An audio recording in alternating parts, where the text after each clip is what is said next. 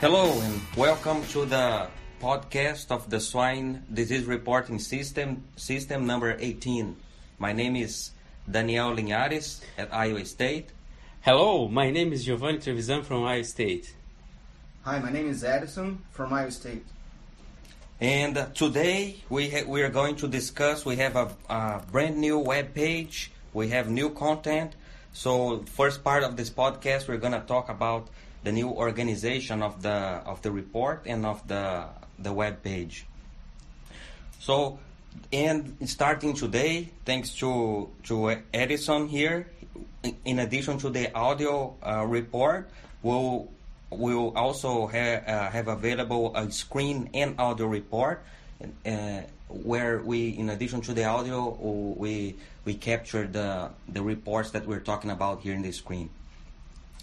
So the swine disease reporting system, the way we reorganized, uh, as you can see described in the report and the web page, is the swine disease reporting system uh, consists of multiple projects that aggregates data from particip- participating VDLs in the United States. And so one component uh, of the of the dom- the swine disease reporting system is the domestic uh, disease monitoring program, and and uh, which is uh, aggregates data from four participating VDLs: Iowa State, Minnesota, uh, South Dakota, and Kansas State. And we report data for PRRS, uh, coronaviruses, and mycoplasma hyopneumoniae detection by, by PCR based uh, methods, right? And then we report that in the as part of the domestic disease monitoring program. In addition to that, the swine disease reporting system also has some VDL specific projects, and at this moment we have coming out from Iowa State uh, VDL data uh, a disease diagnosis system which reports uh, disease which is beyond just detection of the agent by PCR. In this report, see here, a diagnosticians take into account all the diagnostic tests that were done and the, all the information that had in the in the, the submission form and come up with diagnosis. And uh, each time the diagnosticians come up with diagnosis, they use uh, they tag the case with uh, specific DX codes or diagnostic codes, and we use th- those codes to report um, disease detection by system, respiratory, digestive, systemic, and, and others, as you can see. And we're going to talk more about this later in the last page of the report today. In addition to the disease re- diagnosis system, we also report uh, the PRRS virus RFLP, patterns over time, geographic space, age category, so on and so forth. Um, and there is a, in addition to that, there is a, a program to report influenza A virus monitoring over time. That's the FLUture platform led by Dr. Gauger at Iowa State. And there are some alert systems that are embedded in the reports. Those alert systems are ways to statistically ask the question is there any significant change in pattern of disease detection at any given point in time? And when there is, we share that with, with uh, you all. So that's an overview of the swine disease reporting system and the and the pieces of uh, um, uh, how how is it how it's uh, structured. So coming back to the report, we're gonna start discussing here the first page, which is the the PRRS uh, RNA detection over time right? And just forgot to mention that all these uh, redesigned web, uh, the web page and the reports, they are all available in the new website, uh, which is available at www.fieldepi.org slash SDRS. So again, fieldepi.org slash SDRS. So page one, page one of the report, which is about detection of PRRS RNA by PCR. Giovanni, in this page here, as a summary, uh, similarly to what we discussed last month, it's uh, the take home is that PRRS detection over time is in the lower ba- lower band here of the predicted value based on historic data.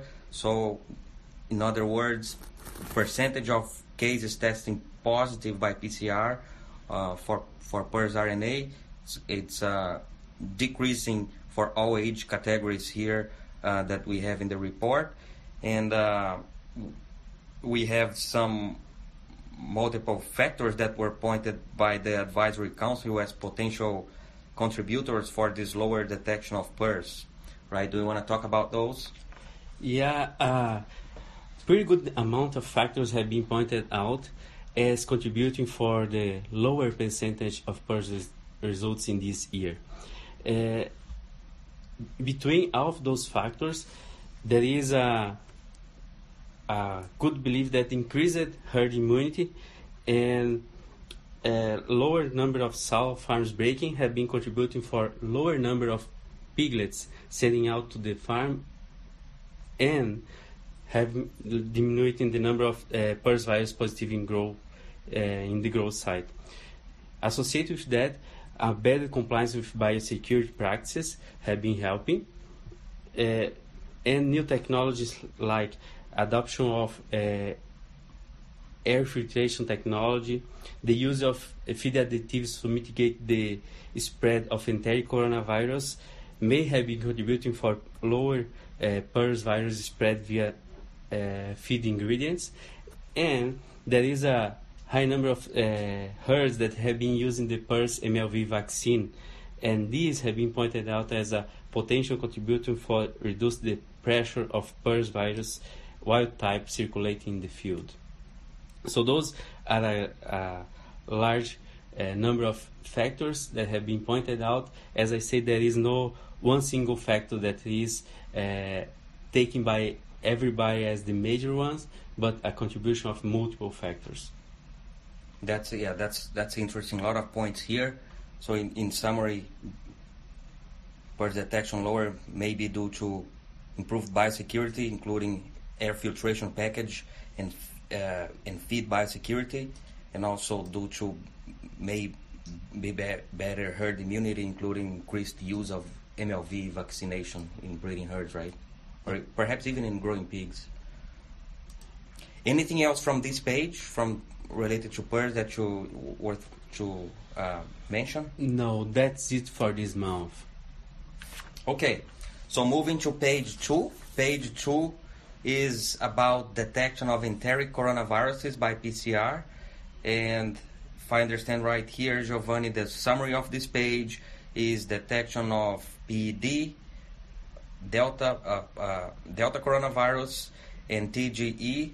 All, all, all those are uh, are also in the lower band of within the predicted band, and so also going down uh, compared to uh, previous previous months, right? That's correct. And one interesting factor for these agents is that the number of cases and the percentage of positive results weekly tested weekly during July was very similar. There was not one week that had more number of cases or the other one that was with lower number of cases. Mm-hmm. And you highlight here that TGE, we've been discussing about this, but among uh, to, uh, over 2,400 cases tested, only two were tested positive by for positive for TGE. Yeah, that, that's really correct.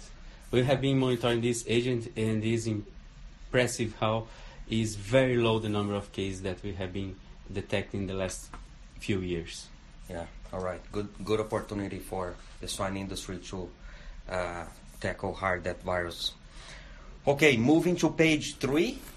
Page three of the report, monthly report, is about detection of Mycoplasma hyopneumoniae uh, DNA by PCR. And similar to PRRS, similar to the coronaviruses, has been, has been a quiet month. Uh, detection within the predicted band. It's uh, it, it's uh, it, it, has been uh, that way uh, for a number of months now right? So right. any anything else to report from this page? No, I don't have any additional information for mycoplasma. Yeah, just as, as curiosity here, is, uh, I, I'm amazed how if you look at the the Delta coronavirus, the, the PED, the mycoplasma, and the PERS2. So, uh, it, it, it, amazing how the observed percentage of positive value is falling within the, the forecasted by, by the cyclic regression model, right? So it has been really useful to understand. In this case here, mycoplasma, for example, it is slightly up compared to previous month, but as expected, exactly where expected, uh, based on the on the predicted value. Yeah, that's correct. We have been using this model predicting from three previous years, so that's a task that is not easy to do, but they have been providing some information, and the real detection on the upcoming year has been very closely related with the uh, predicted value. Okay, so let's move to the all new swine. Uh, so to the all new disease diagnosis report, right? So that's a completely new remodeled report, and so we may want to start by describing what it is about and how did you put that together, Giovanni? This page, uh, this new tool that we have been uh, working since last year, uh, Prior was a pilot with enteric, respiratory, and CNS agents, and now we have been uh, providing information of eight new uh, dashboards. They are based on the physiologic system, and these have been this idea have been developed since the last year with a major contribution from Dr. Ken Schwartz and Eric Burrough from Iowa State, where they have been seeing a lot of value of organizing these diagnostic codes in a standardized format that will allow us to capture historic information and going forward to the future when the diagnosticians eh, are going to close the case based on their interpretation they are going to assign these diagnostic codes and we can keep track on the future of these diseases. So far uh, for this moment we are presenting the dashboard but next month we are going to look for apply some algorithms for the disease detection and monitor when is normal or is abnormal the detection of some agents. So it it's a major contribution now it has the information about single agent detection you can find agent about multiple detection, for example, how many times PRRS and influenza was captured at uh, respiratory cases. Uh, there is a bunch of information that you can pull out from this dashboard. As it is new, it's normal to have a lot of questions how it is organized, and anyone is welcome to contact us and ask questions how can be used what's the information behind of that. At the first moment when you see looks a little bit scary to understand everything that's behind but it we understand that it's a useful information to for the VDL clients and producers to have and compare their own data set with this one and monitor disease detection over time and be aware of something different is going to happen. So we are going to discuss more deeply next month this information about monitoring. All right. So you said it. I, I said it too, but I'm gonna repeat the because it's very important. The major difference between this page and the previous pages is that the previous pages they report PCR detection, and which may or may not be associated with disease, right? But how, however, this report here, it takes into uh, account all the tests that were done, which may include PCR, histopathology, and other tests, bacterial culture, so on and so forth, uh, uh, along with the historic information shared by the sub- submitter to the diagnostician. Diagnostician makes his or her interpretation and assign disease uh, diagnosis, and th- that's what this page captures the disease uh, diagnosis uh, based on all that information, right? Yeah, that's correct, and it's a very important point to take in mind. An agent detection is not the same as disease detection. Disease detection is taking consideration uh, historical information provided by diagnostician by the submission form, the uh, finds during the macroscope or microscope evaluation of the samples, and the test result that was requested for that case. So when you put all those information together, the diagnosis has a perception and evidence to call that as a disease based on all of those evidence. It's not only a single PCR detection. Sometimes you can have a PCR detection or a culture that's that's positive for some agent, but that's not uh, enough information to call a disease. Okay, so lots of information here on the disease diagnosis report. Then we invite people to to play with this tool at the website fieldepi.org slash SDRS, and people should just click on the disease diagnosis uh, system or report.